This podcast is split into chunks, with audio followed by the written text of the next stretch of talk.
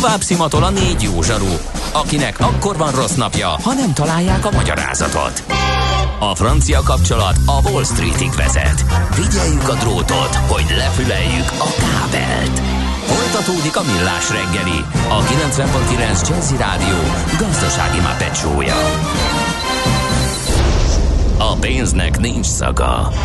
Mi mégis szimatot fogtunk. Szép jó reggelt kívánunk, ez továbbra is a Millás reggel itt a 90.9 Jazzy Rádióban, Mihálovics Andrással. És Kántor Endrével 0 30 20 10 9 0 9 SMS, WhatsApp és Viber számunk is ez jöhet rá mindenféle környezetvédelmi e, témától kezdve a cserebogarak halhatatlanságán bezárólag minden, de közlekedési híreket preferálunk természetesen. Na, hát akkor egy kicsit a jövőbe vessük vigyázó tekintetünket. Volt már olyan érzésed, hogy megtaláltad a választ? Aha, aha, aha. Heuréka élmény. Jövőkutatás a millás reggeliben. Csak jövő időben beszélünk. 2020 első három heuréka élményét mindenképpen arra szántuk, hogy egy picit egy ilyen sorozat sorozatot, sorozatot csináljunk 2020 legfontosabb technológiai trendjeiről, és Franco Csuba, de a jövőkutató innovációs tanácsadóval beszélgetünk.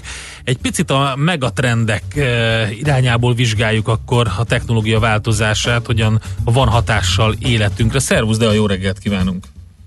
Jó reggelt kívánok, sziasztok!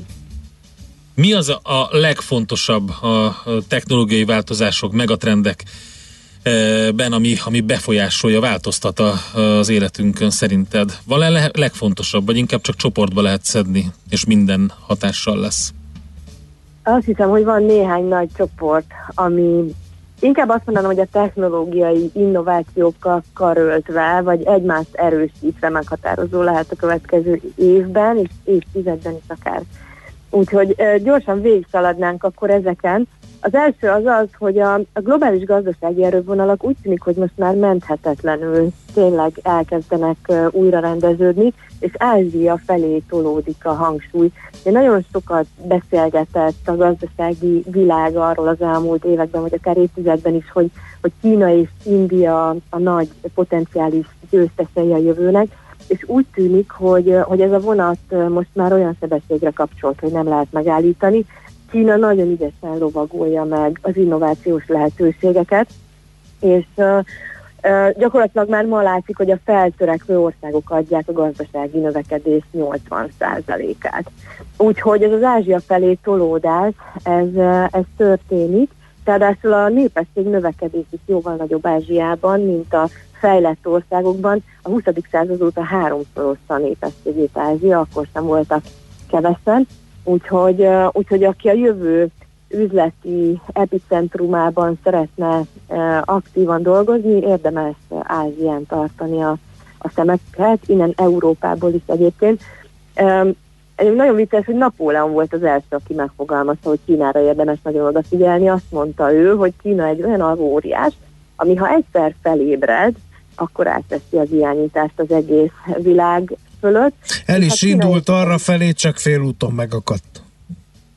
Úgy érzed? Igen. Jó, csak vicceltem persze. Számot. No. Mondok néhány számot, hogy mennyire nem akadt meg. Jelenleg Kínában több mint 201 milliónál nagyobb város van, és ezekben a városokban több mint 100 unikornis cég, amik ugye az 1 milliárd cégértéknél magasabb, 1 milliárd dollár cégértéknél magasabb értékű vállalkozásokat jelentik, és manapság mondjuk így divatos egy gazdaság jövő potenciáját abban mérni, hogy hány olyan startup vagy feltörekvő technológiai vagy egyéb vállalkozás van, ami, ami ezt a léptékű vagy mértékű növekedést tudja hozni.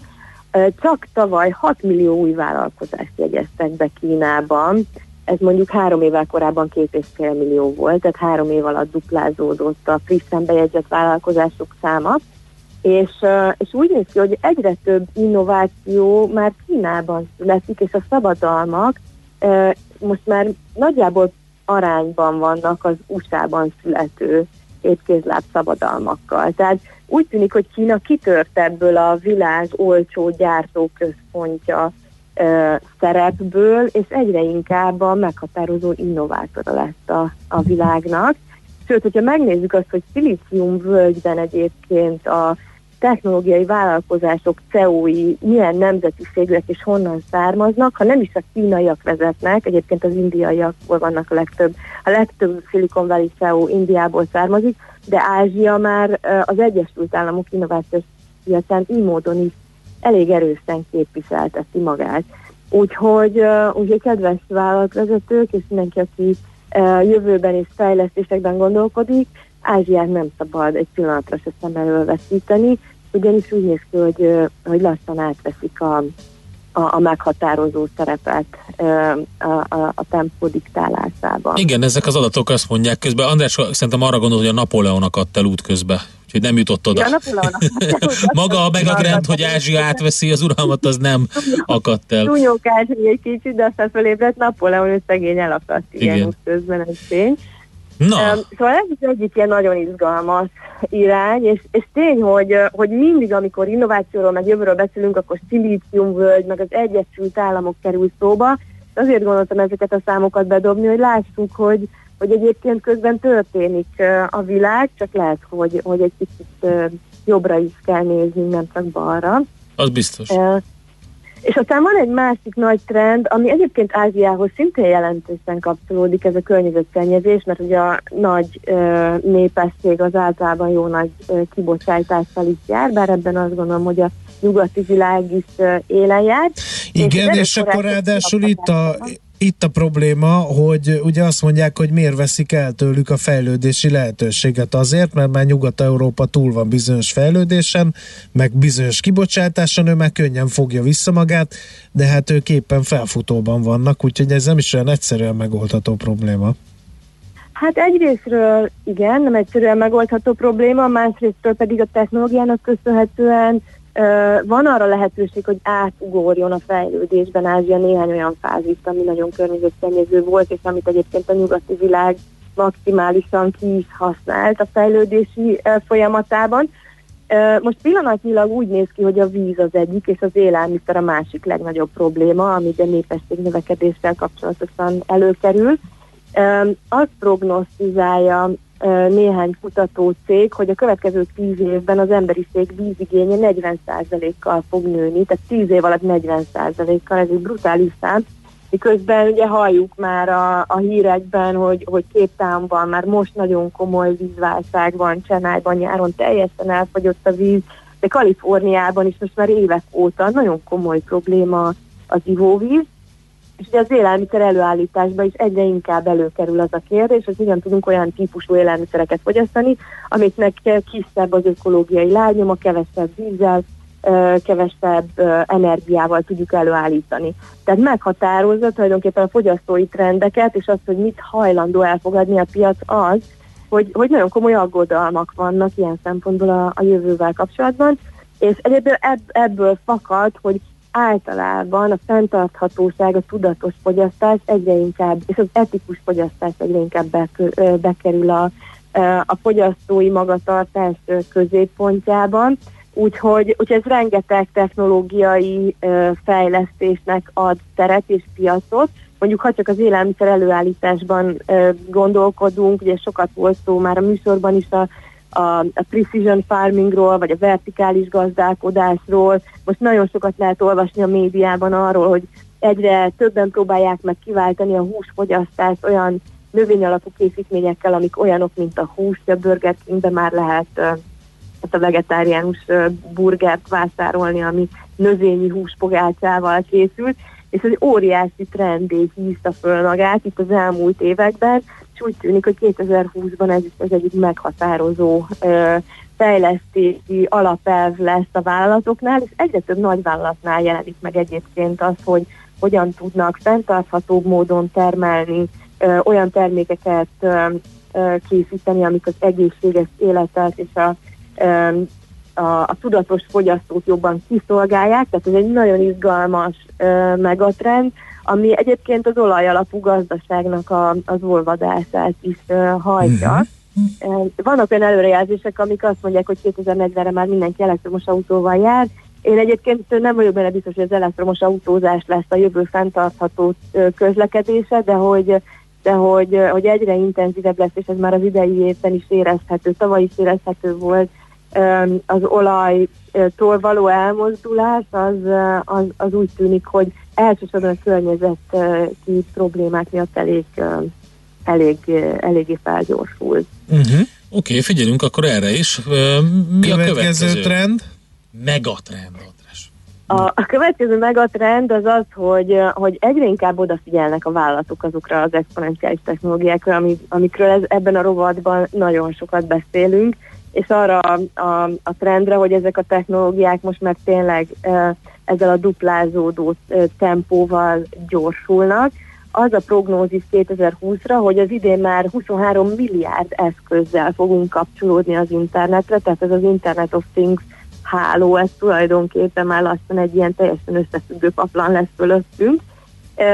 És hát ugye ezt hajtja az 5G technológia, ami most érkezik meg a piacra, és nagyon sokan beszélgetnek arról, hogy vajon mire lesz jó az 5G, miért van szükségünk ilyen giga internetre, mi lesz ennek az értelme, vagy a haszna az életünkben, de már most vannak olyan számítások, amik azt mutatják, hogy például amikor az önvezető autózás tényleg hétköznapi használatba kerül, és egyébként az, egy, a, az Egyesült Királyságban 2021-től szeretnék már alap ö, közlekedési módnak bevezetni az önvezető autózást. Meglátjuk, hogy a technológia elére addigra ö, odáig. De úgy tűnik, hogy, hogyha, hogyha tényleg önvezető autózásra kapcsolunk, akkor már az 5G hálózatok sem fogják tudni kiszolgálni azt a sávszélességigényt, amire az IoT eszközeinknek szükségük van. Úgyhogy, úgyhogy a 2020-as trendekben benne van az is, hogy a alapinfrastruktúráink fejlesztése az töretlenül zajlik tovább, és ezt a hihetetlen uh, sávszélesség és számítási kapacitás éjséget, amit generálunk tulajdonképpen a technológia használattal, ezt, ezt továbbra is nagy kérdés, hogy hosszú távon hogyan fogja tudni szolgálni a, a technológiai szektor. És ami nagyon izgalmas, hogy, hogy bármikor technológiai trendekről, trendekről beszélünk, hihetetlen sokszor kerül elő az egészség. Egyébként az IoT, tehát az Internet of Things fejlődés és fejlesztéseknek a nagy része is erre a területre fókuszál. És ez mindjárt át is vezet egy következő megatrendbe, amit pedig a, a társadalmi átalakulás megatrendje, ami pedig arról szól, hogy, hogy az öregedő társadalmak most már az egész világon problémát jelentenek. Tehát Európában erről nagyon sokat beszéltünk már az elmúlt években, és nagyon sok gondolkodás zajlik azzal kapcsolatban, hogy hogyan lehet fenntarthatóvá tenni az öregedő társadalmakat, de ha csak Japánra ránézünk, ott a társadalom 30%-a már 60 év feletti, és Kínában 28 millió olyan állampolgár él, akik 80 évnél idősebbek. Tehát ez tényleg egy ilyen egész világot érintő tendencia, kevesebb gyerek születik, tovább élünk, hosszú távú gondoskodásról kellene most már berendezkednünk. Az 50 az új 20. Reméljük, De minden esetre a, a fejlesztési uh, büdzsék óriási uh, hányada megy el arra, hogy az egészség megőrzésben és a hosszú távú aktív élet uh, kialakításában támogatni tudjanak bennünket. Um, általánosságban azt látjuk, hogy a, az egészségügyi fejlesztésekre fordított költségvetés az évszerév 8%-kal növekszik, és most hozok nektek egy számot a Világgazdasági Fórumtól, aki a, e, azt kutatta, hogy a nyugdíj megtakarítások és a valós nyugdíj kifizetések közötti olló hogyan nyílik e, a le, nyolc legnagyobb gazdaságban a világon, és azt állapították meg, képzétek el, hogy a valós megtakarítás és a kifizetési igény közötti gap az 24 óránként növekszik 28 milliárd dollárral. Úristen. Ami, hogyha igaz, az brutális, az azt jelenti, hogy 2050-re 400 trillió dollár fog hiányozni a nyugdíjrendszerből, és ez egy, egy óriási, egyébként szerintem óriási piaci lehetőség is, amire most sokan próbálnak különböző szenáriókat kitalálni, de egyelőre még igazi válaszok nincsenek. Azt látjuk, hogy a, a, az idős gondozásban a robotika egy nagy fejlesztési terület, és azt is látjuk, hogy például a bioélelmiszerpiac szintén ennek a megatrendnek a, a, a hullámán 224%-ot nőtt az elmúlt 10 uh-huh. évben, tehát óriási reneszánsza van, illetve hát ez a, a hogyan látjuk el élelmiszerrel a növekvő ö, hatalmas társadalmainkat, ezt már említettem az előző pontban. Szóval ezek a megatrendek úgy egymást is rendesen erősítik, és, ö, és itt nyílnak meg tulajdonképpen a technológia számára lehetőségek, meg a pénztárcák is, hogy, hogy igazi megoldásokat tudjunk kitalálni. Az utolsó megatrend, amit szerettem volna megemlíteni, az a városiasodás, uh-huh.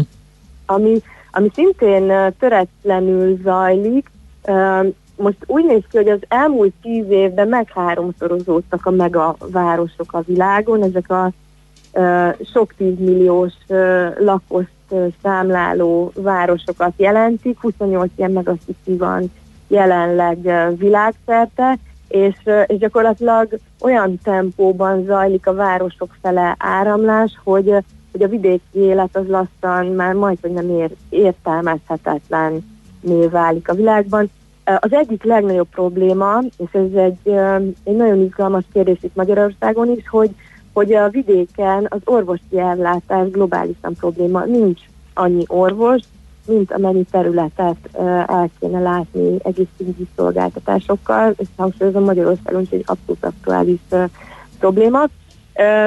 Amellett, hogy egyébként azt tudjuk, hogy munkát jobban lehet találni a városokban, jobb fizetéseket lehet találni, Úgyhogy ez az a, a megatrend, ami az okos városok fejlődését um, hajtja, és, uh, és tulajdonképpen itt ebben a térben, vagy érában minden arról szól, hogy hogyan tudjuk fenntarthatóbbá, ergonomikusabbá, kényelmesebbé, könnyebbé tenni az életet, ha már egyszer ez az adottság, hogy egyre többen tömörülünk össze egyre kisebb helyen. És itt a fejlesztések nagyjából ezt a dilemmát próbálják kiszolgálni, vagy erre a kérdésre próbálnak választ adni, hogy hogyan tudunk úgy együtt élni sokan kis helyen, hogy közben azért jól is érezzük magunkat. És hogyan tudunk egyre kisebb terekben ugyanolyan élményt átélni, mint amikor egy ilyen természetesebb környezetben éltünk. És egyébként ez az élmény, ez egy ilyen nagyon nagy kulcsszó, a, a jövővel kapcsolatos trendekben, hogy, hogy, hogy egyre inkább a, a tulajdonlás helyett az élményre helyezi a fókuszt a uh-huh. piac, és egyébként a fogyasztó is, ami, ami valahol ennek, a, ennek az írának köszönhető. Úgyhogy és nagyjából ezek a fő irányvonalak, amik mentén alakul az, hogy, hogy hogyan működik a társadalom és a gazdaság a jövőben, van egy óriási igény egyébként a transzparenciára, tehát minél inkább digitalizálódunk, annál inkább érzi az ember azt, hogy, hogy, hogy nem biztos, hogy tudom, hogy mi történik a színfalak mögött, és ez is egy óriási trend, hogy, hogy tudni akarom, hogy az adataimmal mi történik, hogy mit tudnak rólam mások, hogy milyen kockázatokra kell felkészülnöm.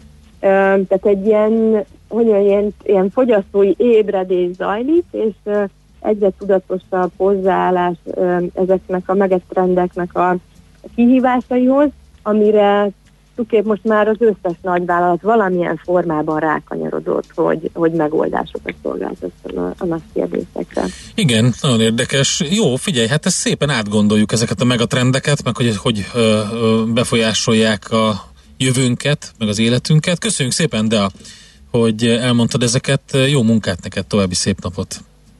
Köszönöm szépen, szép napot nektek is. Frankó Csuba, de a jövőkutató innovációs tanácsadó volt a telefonban, meg a trendek és technológia lehetőségek összefonódásáról beszélt Heuréka élmény rovatunkban. Heuréka élmény, a millás reggeli jövőben játszódó magazinja. Mindent megtudtok. Majd.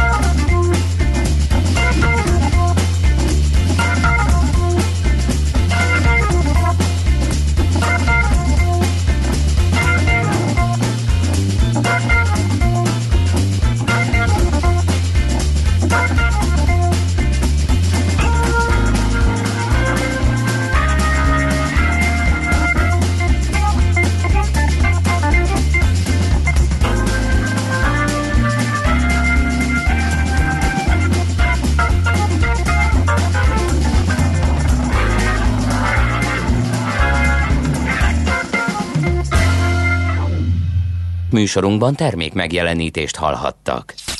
Reklám Majd alszom, ha kész. Ismerős? Ha most kezded, talán még nem, de előbb-utóbb át fogod élni. Úgy hívják újrakezdés, vagy elkötelezettség, kitartás, hit magadban és az ötletedben. Mindenki másképp nevezi, de egy biztos, nagyszerű dolgokhoz vezet. Ha téged sem hagy nyugodni innovatív ötleted, ne hagyd kihújni a szikrát. Jelentkezz az MVM Edison Startup versenyre 2020. február 29-ig. Mi támogatunk, mentorálunk, és mindent megadunk ahhoz, hogy sikerre vidd ötletet. MVM Edison. Reklámot hallottak. Rövid hírek a 90.9 Jazzin. Kutyaszorítóba kerültek a patikák. A szaktárca elfelejtett módosítani két jogszabályt és nehezen kezelhető helyzeteket teremtett a gyógyszertárakban, érte meg a népszava. Egy korábbi jogszabály lehetővé tette, hogyha valamilyen informatikai hiba miatt a patikus nem éri el az E-teret, a felírási igazolásra is kiadhatja a gyógyszert. Ám ez a jogszabály január 1-től automatikusan hatáját vesztette.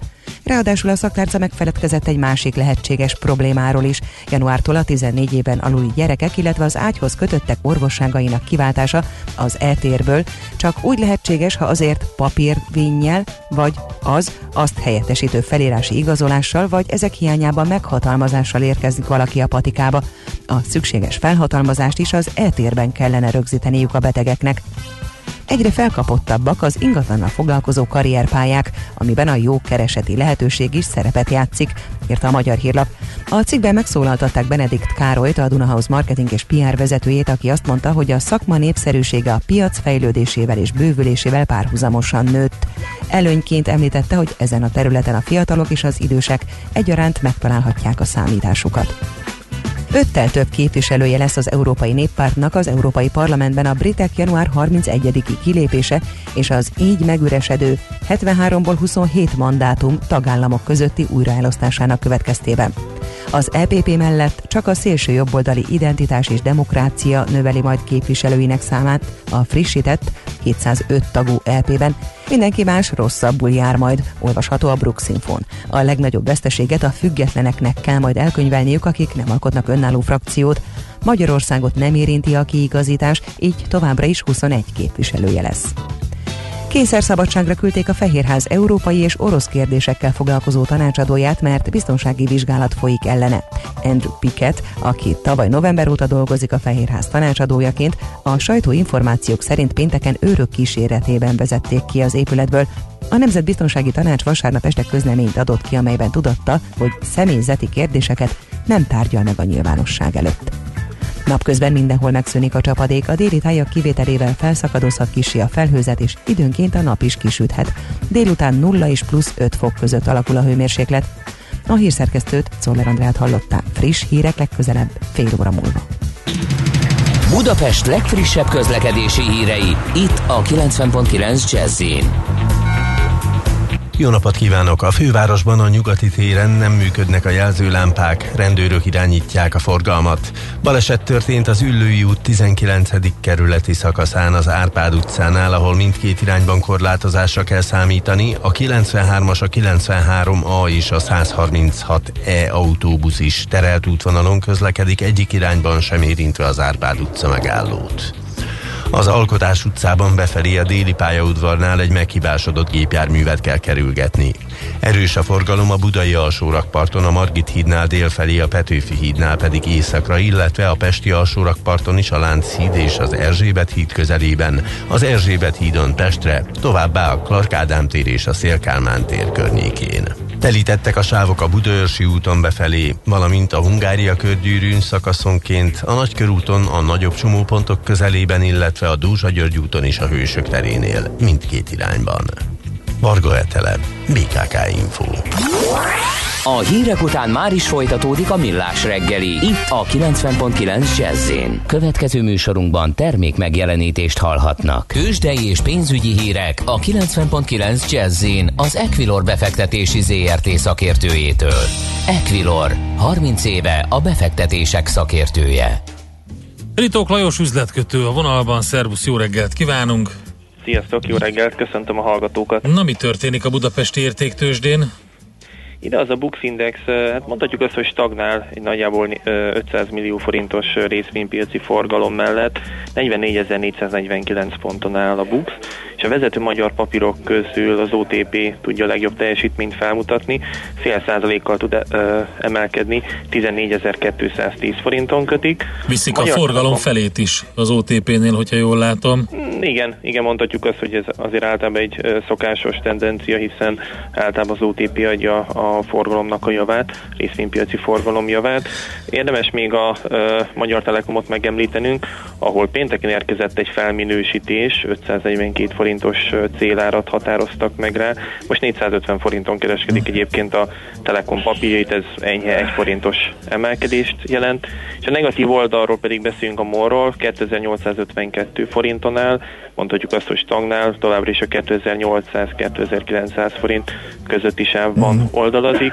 A Richter pedig hasonlóan a MOL-hoz stagnál, illetve enyhén csökken 3 kal 6625 forint. Itt viszont azért láthatjuk, hogy az elmúlt időben nem csökkent vissza uh-huh. 6000 forintos színnél, hanem tartós ez a 6400-6500 forintos szín. És ami engem közel. meglep, az az, hogy, hogy nagy forgalomban, legalábbis ugye még ébredezik a piac, ugye a Richtert meg a Molt is lehagyta egy időben a forgalomban, Nutex, és már 8%-os pluszban van egy vérbeli speki papírról van szó, ugye, de egész nagy forgalom van benne.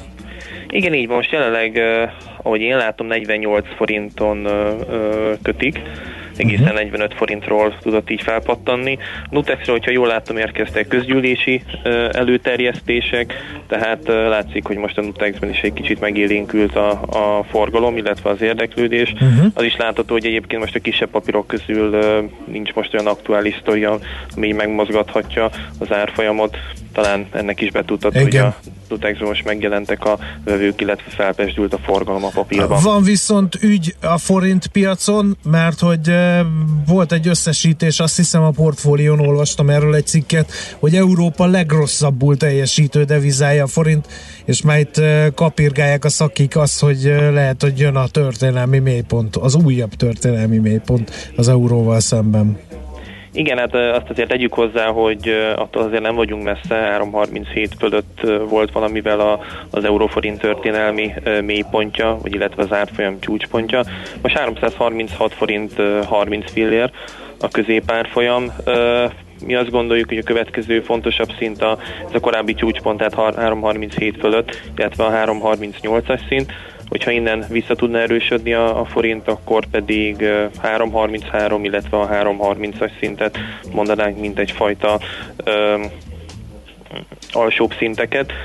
Beszéljünk egyébként még a dollár-forintról is, amely uh-huh. mind a forint gyengülése, mind pedig a, a dollár erősödése miatt tudott emelkedni. Most már több mint 303 forintot adnak, illetve itt kereskedik a, a dollár-forintot, és az euró-dollár is visszajött egyébként az 1.10.91 szintre. Azt is említsük meg még egyébként, így visszatérve a részvénypiacra, ugye az Egyesült Államokban nincsen kereskedés, részvénypiaci szünnap van, Martin Luther Kingre emlékeznek. Ő ugye egy polgárjogi aktivista volt, akinek ugye a célja, hogy a fehérek és a fekedék között fennálló jogi egyenlőtlenséget megszüntessék, és végül 39 éves korában egy uh, merénylet áldozatává esett, és ennek hatására egyébként nyilvánították minden, minden év január harmadik hétfőjét uh, egyfajta emléknappá emiatt is van uh-huh. kereskedési szünnap az Egyesült Államokban. Itt egyébként visszafogott forgalomra számítunk emiatt Európában, és hasonlóan egyébként a magyar parketten is. Jó, okay. nagyon szépen köszönjük, köszönjük szépen. az összefoglalót, jó kereskedés nektek! Köszönöm, nektek is jó munkát, Szia. sziasztok! Ritók Lajos üzletkötővel váltottunk néhány szót tőzsdenyítás kapcsán. Tőzsdei és pénzügyi híreket hallottak a 90.9 jazz az Equilor befektetési ZRT szakértőjétől. Equilor, 30 éve a befektetések szakértője. As selvas te deram nas noites teus ritmos bárbaros E os negros trouxeram de longe reservas de pranto Os brancos falaram de amor em suas canções. E dessa mistura de vozes nasceu o teu canto.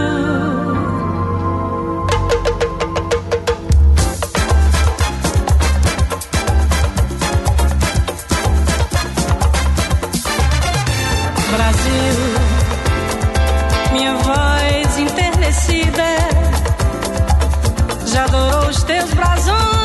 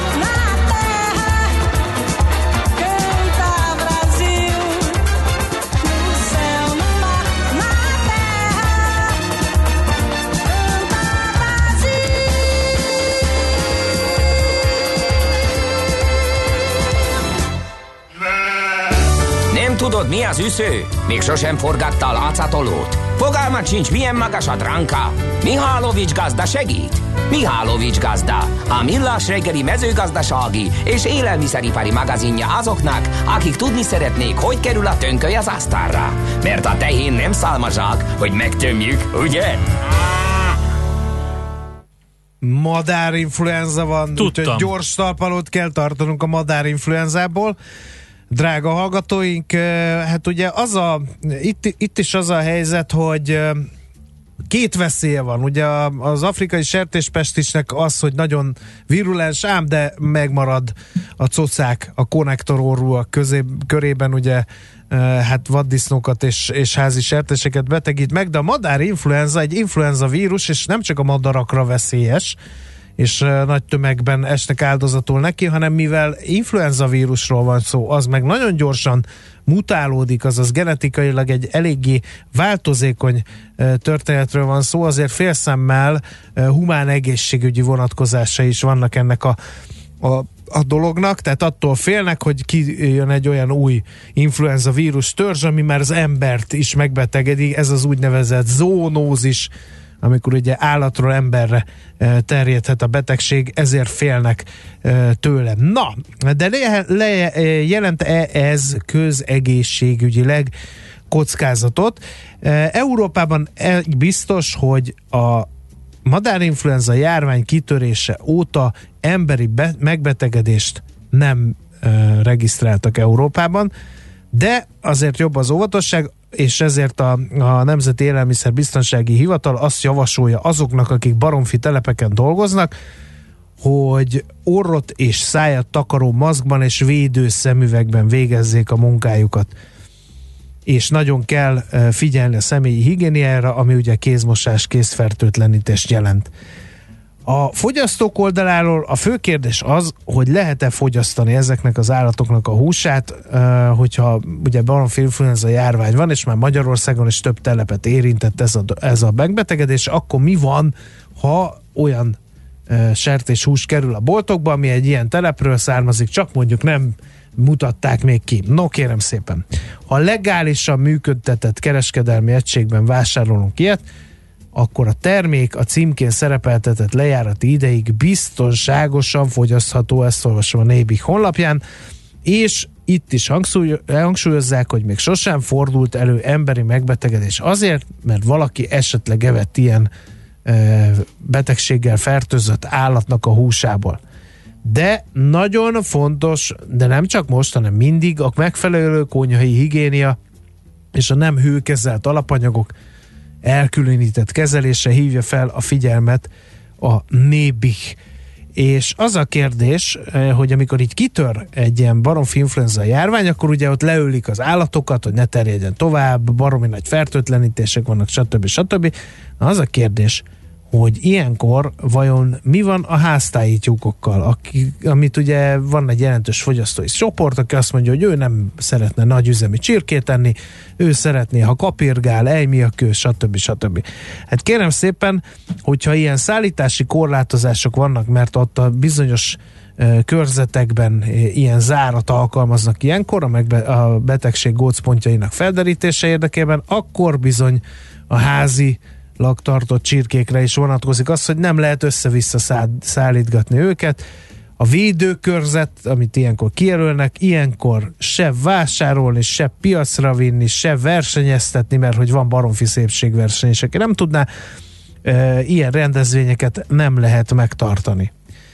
E, jó kérdés, hogy milyen tünetei vannak a, a, ennek a bizonyos madárinfluenzának. Érdekes, hogy a vadmadarak, és akkor itt megint beemelnék egy újabb kérdést, hogyha már a vadmadarak körében ez oly népszerű, és ugye ilyenkor azért van ö, kétszer ilyen baromfi influenza vész, vagy madárinfluenza vész az országban, mert tavasszal jönnek a vándormadarak, most meg mennek a vándormadarak, tehát ilyenkor ö, megnő a betegség terjedése, mert vándormadarak terjesztik ezt a dolgot, és ezek a vadmadarak sokszor tünetmentesek. Na most, ugye van vadászszezon is. Mire lehet vadászni? Fácánra, Vadmadarakra, vadmadarakra, meg vadlibákra is lehet vadászni. Most mi történik ilyenkor? Az nagy baj. És akkor a És kutya én mit is. csináltam a hétvégén? Egy jó fácánlevest főztem. Tudtam. És együtt ülünk egy stúdióban. Úgyhogy, Eddig figyeltem, hogy én nagyon szakmai volt, eddig Endre. szakmai volt, de most már félek. úgy hőkezeltem Endre, mint senki más. Hidd el, nekem nagyon lassú tűzön, nagyon sokáig a lének a felét elfőztem, úgyhogy, és utána én fogyasztottam belőle rendesen, mit tagadjuk, és a csőben van még egy vadliba, amit szintén el fogok fogyasztani. Épp tudhattad, hogy az adás ideje alatt, amíg te jókat beszélgettél interjú alanyokkal, én addig vadliba recepteket néztem. Ugye Matula bácsi ebben irányadó a Tüskevár című munkájában, hogy nagyon finom a vadliba. Én ö, egy bírsalmás receptet néztem ki, és egyben fogom megsütni, azt hiszem. Na, ö, visszatérve a témához, ö, tehát a vadmadaraknál ez nem nagyon észlelhető, hogy betegek eh, lennének. A házi madarak esetében is eléggé vegyesek a tünetek. Nagyon függ attól, hogy milyen korú állatról, milyen fajtájú állatról van szó, milyenek a tartási körülmények. Egy biztos étvágytalanság az sok jót nem jelent, de ez a baj, hogy ugye állattenyésztő mérnökként azt pontosan tudom, hogy az étvágytalanság számtalan betegségnek az előjele, tehát innen, innen nem tudunk kiindulni. A folyadékfelvétel csökkenése is jellemző, és az elején viszonylag kevés állat esik áldozatul. Aztán viszont más esetekben előzetes tünetek nélkül egyszerűen magas elhullási arány tapasztalható, visszaesik a tojástermelés, a testemeggyarapodás, de mondom, hogy ezzel nem lehet okosabb a, a gazdálkodó, hiszen azt kell látni, hogy ez megint csak nagyon sok betegségnek a tünete lehet. Bizony, bizony. Aztán eh, meg kéne azt is vizsgálnunk, hogy miben található meg ez a vírus. A fertőzött állatok ürülékében, a tollukon és a légcsövükben mutatták ki idáig ezt a dolgot. Nagyon jól uh, bírja a vírus a hideget, tehát az, hogy most itt Endre nagyon helyesen felhívta a figyelmet, hogy mínusz 9 fokot jósolnak a meteorológusok már uh, a hétre, hogy az attól az még vidáman fertőz, ér és virul, és hogy hogyan történik a fertőződés, hát általában most, most ne a vadmadarakra koncentráljunk, hanem a gazdasági haszonállatokra, el, a ürülékkel szennyezett szalmával, takarmányjal, cipő, talpon lehet bevinni az olba. Az állományon belül a további terjedésben aztán a kitűszögött váladék, szállópor, tolpihék, stb. ezek viszik tovább e, a betegséget. És e, hát az is egy nagy kérdés, hogy hogyan jutott be az országba vadmadarakkal. Ez egyértelmű, uh-huh. ezt a Nébi honlapján is lehet olvasni és be kell menni a vadmadárnak az állományba, hogy megfertőzön. Ha valaki járt már állattartó telepen, akkor látja, hogy a takarmány bőség miatt azért mindent elkövetnek apró vadmadarak, és itt most a verebekre is gondolok, vagy kisebb madarakra, hogy bejussanak ugye a baromfiólakba, de ahol ez jó A meg van verebek csin- is hordozzák? Hát szerintem, ha madárinfluenzáról van szó, uh, aztán uh, ez az érdekesség. Hogyan lehet megelőzni? Hát zárt, tárta, zárt tartás, amit ugye az a baj, hogy a mostan a fogyasztói csoportok ugye nagyon elítélik ezt a ezt az árt a haszonállat tartást, mert hogy inger szegény a környezet, a csirkékben vannak egy ketrezbe, vagy egy szűk olba, nem látják a napot sohasem, mesterséges világítási és szellőztetési programok vannak, agyon takarmányozzák őket, na de ez viszont véd a baromfi influenza terjedésétől, mert hogy ide eleve takarmány zárt rendszeren keresztül jut, szalma zárt tárolással ö, kerül az állatok alá, az ólba akkor tud bemenni az ember, hogyha a talpát meg a kezét fertőtleníti, stb. stb. Van fekete öltöző, fehér öltöző, ö, úgyhogy hát érdekes, hogy a járműveket fertőtlenítik, jó esetben. Hát az más kérdés, hogy ugye a madarakat pedig mm, hát ez, hogy mondjam, vagyis hát az állatvédők szerint nem ez a legideálisabb életkörülmény egy madárnak. Ha mégis bekerül az állományba, akkor értesíteni kell az állatorvosokat, és leülik az összes állatot, mert hogy a beteg állatok nagy mennyiségben termelik a vírus, tovább fertőződhet az, a, a magyar baromfi állomány, és hát az a baj, hogy amik, amik gyanúsak, uh-huh. azokat is leülik, azokat az állatokat, mert egy-két hét a lappangási idő, úgyhogy biztosra mennek ilyenkor, és hát ilyenkor persze azért az állam kártérítést fizet a baromfi tartó gazdáknak, de hát most gondold el, hogy benne vagy egy ilyen termelési periódusban, benne van egy csomó pénzed, nyilván megtérítik a károdat, de hát aztán közben kiírtják az utolsó szemig az hát állományt, ez nem lehet, nem lehet nagyon, nagyon vidám az a, a gazda, akinek beüt egy ilyen a dolog. Én még azon gondolkodtam, hogy ugye ezzel vagyunk most már egy ideje el, a madárinfluenzával, ami nyilván befolyásolja a gazdáknak az életét, meg azt, hogy mennyibe kerül a, a különböző szárnyasoknak a az, tehát mennyibe kerülnek ezek a szárnyasok, illetve aztán van ugye a sertés pest is. Szintén, mikor, van, mikor lesz hal influenza, az a következő? Nem tudom, nem tudom. Na de, és akkor még, ami még nagyon melbevágó lehet, hogy amikor amikor az utolsó fertőzött állományt leölték, és kifertőtlenítették az, az istálót, onnantól 30 napot várni kell. Most gondolod el, akinek van egy nagy istálója.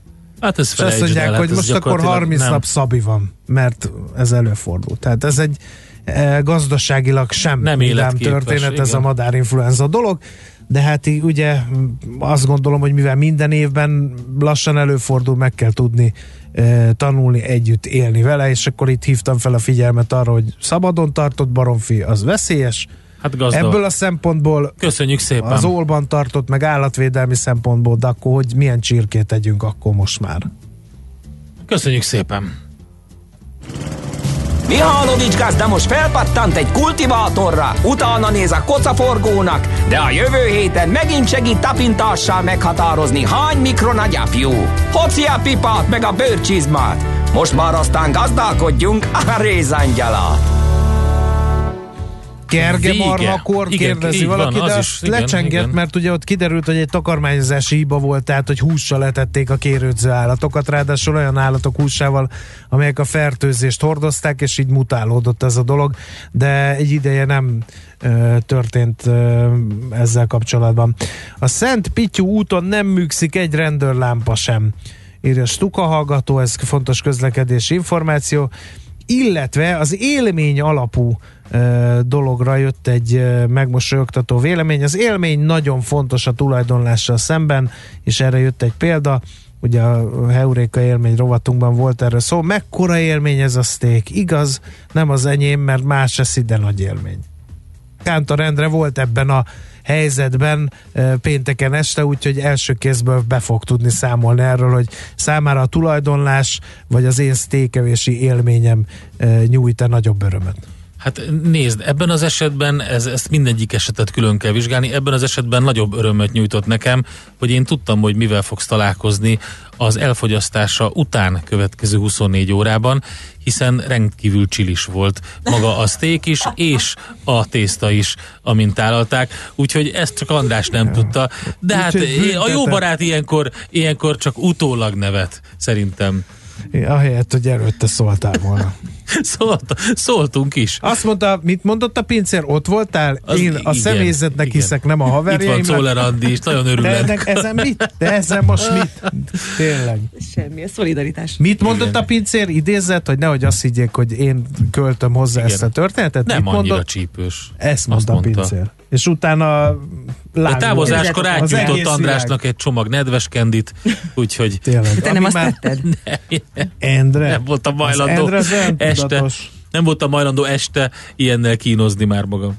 Nem voltam éhes annyira. Az, este, az Endre az ilyen mártogatókat evett. Az hát estére nem is. Én sem nem, egyébként szoktam, nagyon szoktam én is nagyon sokat tudni enni, de akkor nem volt. Nem bírok aludni utána. Hát én, a, én a kalóriát... Olyanokat álmodok után, hogy azért szoktam Na, tessék. Hát én szívem, de háromszor akkora vagy, mint én.